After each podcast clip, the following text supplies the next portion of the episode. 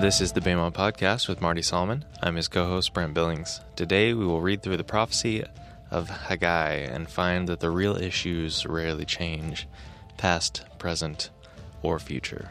Yep. We're wrapping up the uh, last section of the prophets and coming down the home stretch of Bema Podcast Session 2. Got a handful more. Uh, we've been in the remnant section for some time of our prophet diagram, and uh, we've looked at uh, which prophets have we looked at in the remnant already, Brent? Oh, I have no idea. we did things out of order, and I was like, wait a minute, we started the remnant, right? Well, We did fourth Isaiah. We did fourth Isaiah. That's a remnant. We did Ezra Nehemiah. We've done Ezra Nehemiah. Is that it so That's far? it. Okay. So far, so good. I'm not as mixed up as I thought. Nope, you're not tracking right along with us.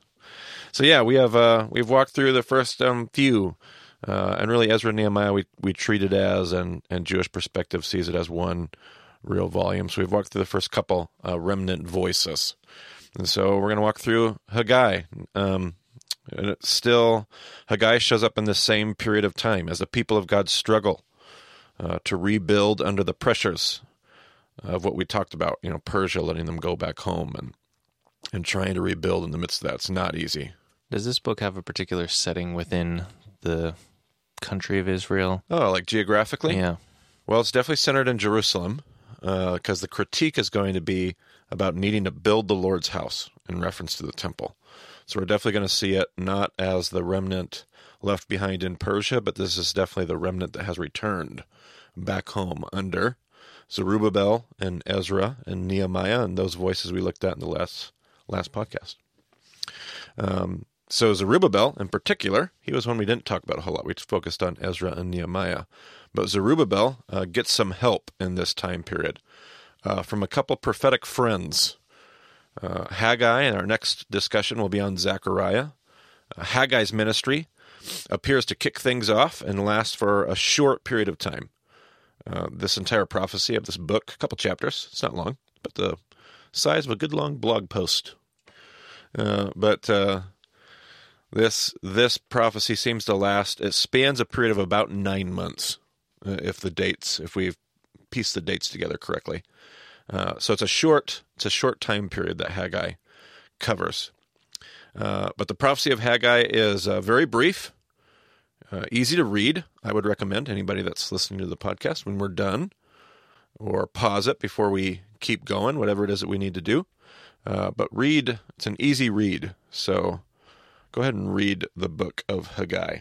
In the second year of King Darius, on the first day of the sixth month, the word of the Lord came through the prophet Haggai to Zerubbabel, son of Shealtiel, governor of Judah, and to Joshua, son of Yozadak, the high priest. Is that how you say that? Yeah, sure. Sure. Good enough for me. Good enough for our listeners. This is what the Lord Almighty says. These people say the time has not yet come to rebuild the Lord's house. Then the word of the Lord came through the prophet Haggai. Is it a time for you yourselves to be living in your paneled houses while this house remains a ruin? All right, so so Haggai, um, the message of this short little prophet seems to be pretty straightforward. Um, basically, it's time to get off your butts and build God's house. Like you're sitting around doing nothing, and it's time to get God's house built. But not only nothing, they're building their own fancy houses. Exactly. So if this seems a little bit like counter, like, wait a minute, I thought when we were talking in session two about Solomon and David and building a house, I thought God didn't want a house. So now God all of a sudden is worked up about his house. Like, why does God want a house now when he didn't want a house earlier? Well, it's a really good question, and hold on to that tension because I think it's a part of it. But you've pointed out the real crux of this issue. It's really not about God's house at all, it's about the hearts of the people. And before, it was maybe a similar yet different situation. If you remember David, David had just built what, Brent? Uh, his own house. His own amazing palace. And we suggested that maybe, we don't know, the text doesn't tell us. But you can look at the context of the text and say, golly, maybe maybe David is a little I don't know if guilty is the right word. Maybe he's a little bothered. Maybe his conscience is kind of bugging him about this house that he just built while God sits in a tent. So he had his own house, and his motivation seems to have been prompted by it's not right, he had said, for me to live in this great house if God's living in a tent. So let me build God a house. In this case, we don't even get Like the people don't even seem to be motivated. They have built their own paneled homes, as you pointed out. Uh, what verse was that, Brent, that you read there? Verse 4. Verse four. They've built their. Is it is it time for you yourselves to be living in your paneled houses while this house remains a ruin? Like apparently they're fine building their own houses, but they haven't done anything for the Lord's house. And God says there's something wrong in our hearts here. And if we're trying to rebuild a culture at home, if we're trying to rebuild some kind of new day, uh, this probably isn't going to be a healthy posture to have. And so uh, Haggai confronts that. Go ahead and keep keep going. Now this is what the Lord Almighty says Give careful thought to your ways. You have planted much, but harvested little. You eat, but never have enough. You drink, but never have your fill. You put on clothes, but are not warm. You earn wages only to put them in a purse with holes in it. There's going to be a little rhythm here that Haggai is going to build right here up front. And he's he's basically saying he's asking them to consider consider Haggai basically says think about your experience. Just consider how well Dr. Phil would say, "How's that working out for you?" Uh, consider how well this you're living in these panel homes. You've come back home. You've rebuilt your comfortable life. You're not really giving too much of a second thought to God and his house. And how is that working out for you? It's not working out well. I mean, you're you're drinking, but it doesn't quench your thirst. You're eating, but you're never full. You put on clothes, but you're not warm. Like this this isn't really working out for you. You're not finding the fulfillment that we've really learned to come to expect from God's people engaged in God's mission. He's going to he's going to go on to say some more. Go ahead, Brent. This is what the Lord Almighty says Give careful thought to your ways. Go up into the mountains and bring down timber and build my house, so that I may take pleasure in it and be honored, says the Lord. You expected much, but see, it turned out to be little. What you brought home I blew away. Why, declares the Lord Almighty? Because of my house, which remains a ruin, while each of you is busy with your own house. Therefore, because of you, the heavens have withheld their dew and the earth its crops. I called for a drought on the fields and the mountains, on the grain, the new wine, the olive oil, and everything else the ground produces, on people and livestock, and on all the labor of your hands. So God kind of calls back in a sense to maybe Deuteronomy, we might say, about closing up the sky if they don't follow and worship and love God with all their heart and soul. If you remember that discussion from Deuteronomy in session one, uh, God's and again he starts off this give give careful thought to your ways. Consider how well this has worked for you up to this point. This isn't really working out for you. The reason it's not working out for you, God says, is all that stuff comes from me. I, I decide when you need it. I decide when I give it to you. I decide when all this stuff. And through this prophetic voice of Haggai, Haggai says, maybe when we pursue our own selfish ambitions and our own personal agendas and our own comfort and luxury, it doesn't fill us up. And maybe if we were to pursue God's agenda and God's story, we'd find it so much more fulfilling. Not so much in the literal formulaic if we do this, then God will make it rain. If we do this, then God will give us all the desires of our heart. But more along the lines of, if we were to do these things, I wonder if we would find the fulfillment in eating our food, in drinking our wine, in engaging in our labor and our jobs. Go ahead and keep moving. Then Zerubbabel son of Shealtiel, Joshua son of Jozadak the high priest, and the whole remnant of the people obeyed the voice of the Lord their God and the message of the prophet Haggai, because the Lord their God had sent him, and the people feared the Lord. All right, so there's some good news. Like uh, they're they're coming along. Uh, Haggai's doing his work, Zerubbabel's doing his work, and the people are growing over this nine month period. Somewhere in the middle of this, the people are moving. There's positive movement. Then Haggai, the Lord's messenger, gave this message of the Lord to the people I am with you, declares the Lord. So the Lord stirred up the spirit of Zerubbabel son of Shealtiel, governor of Judah, and the spirit of Joshua son of Jozadak the high priest, and the spirit of the whole remnant of the people. They came and began to work on the house of the Lord Almighty their God on the twenty fourth day of the sixth month. Yeah, so they get to work. It takes them a little while, but sure enough, their spirit gets stirred. It is possible to light a fire under people and get people moving. And uh, the work of the leadership pays off. All right. Yeah, so from the beginning of Haggai's message, it was like three and a half weeks. Right. So that's, Yep. you know, Good month of pep talks here. yeah. Yeah, got some town hall meetings, some church membership meetings. I don't know, potlucks, something. Well, yes, potlucks, but they weren't full. Yeah. So That's right.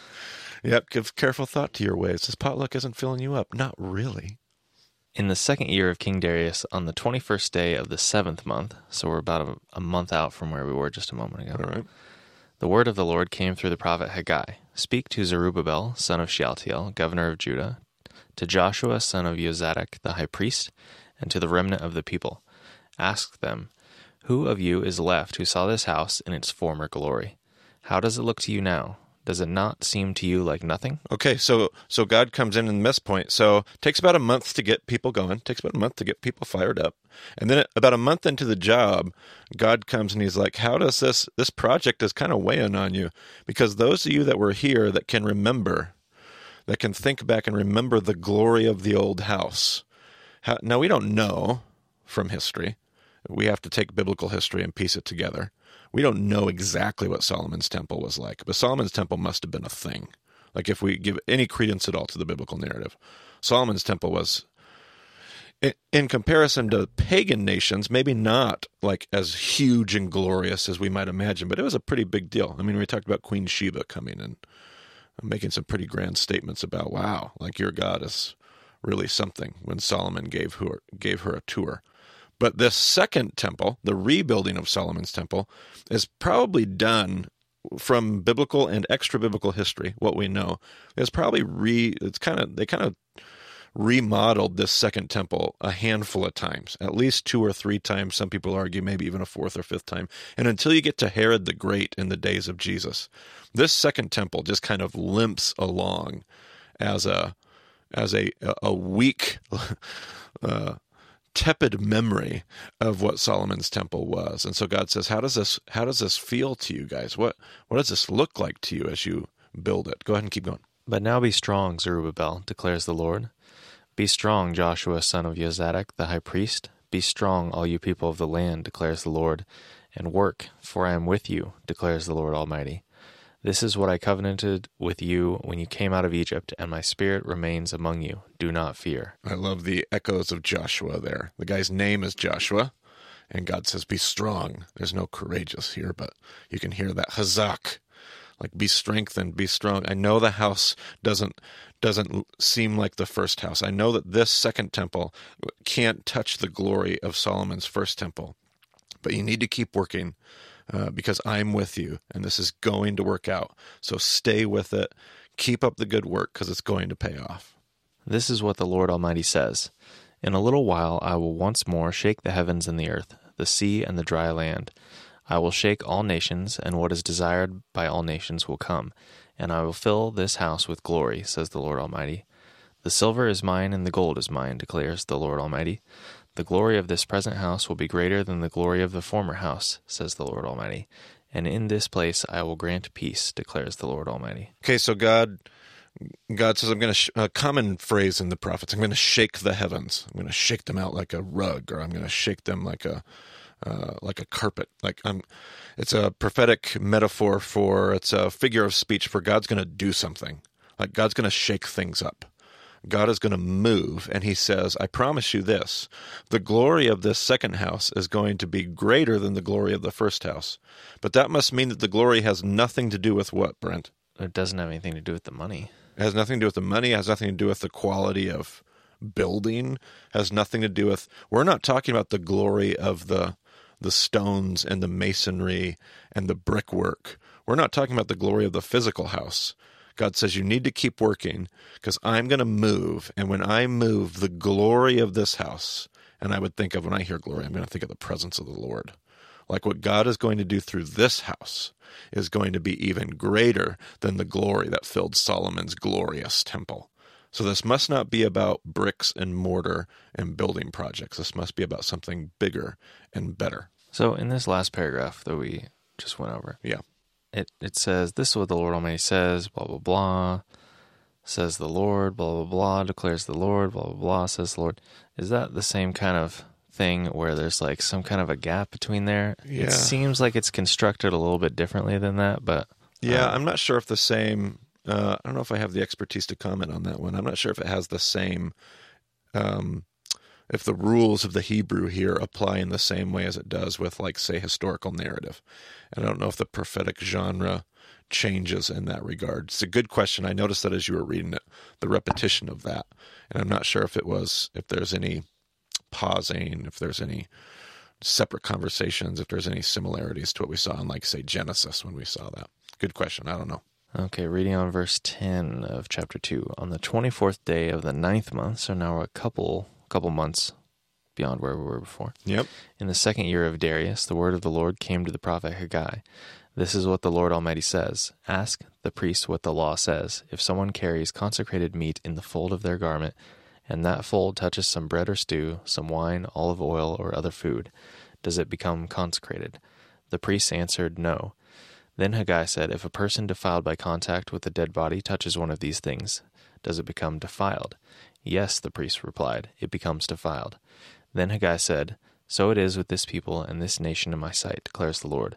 Whatever they do, and whatever they offer there is defiled. Now give careful thought to this from this day on. Consider how things were before one stone was laid on another in the Lord's temple. When anyone came to a heap of twenty measures, there were only ten. When anyone went to a wine vat to draw fifty measures, there were only twenty. I struck all the work of your hands with blight, mildew, and hail, yet you did not return to me, declares the Lord. From this day on, from this twenty fourth day of the ninth month, give careful thought to the day when the foundation of the Lord's temple was laid. Give careful thought. Is there yet any seed left in the barn? Until now, the vine and the fig tree, the pomegranate and the olive tree have not borne fruit.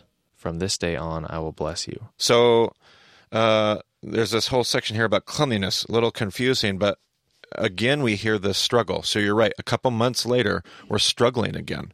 What I love about Haggai is I really see something that I can relate to as a as a church leader or even as a as a church participant. Walking in obedience month after month after month is difficult, and life has these seasons that you go through. It appears that what the message here in Haggai is at this point is listen, you you weren't doing anything, whether they were lazy or whatnot. But we, we got a fire lit underneath us. Then we got started. And then it was hard because we realized it wasn't going to be everything we hoped it would be.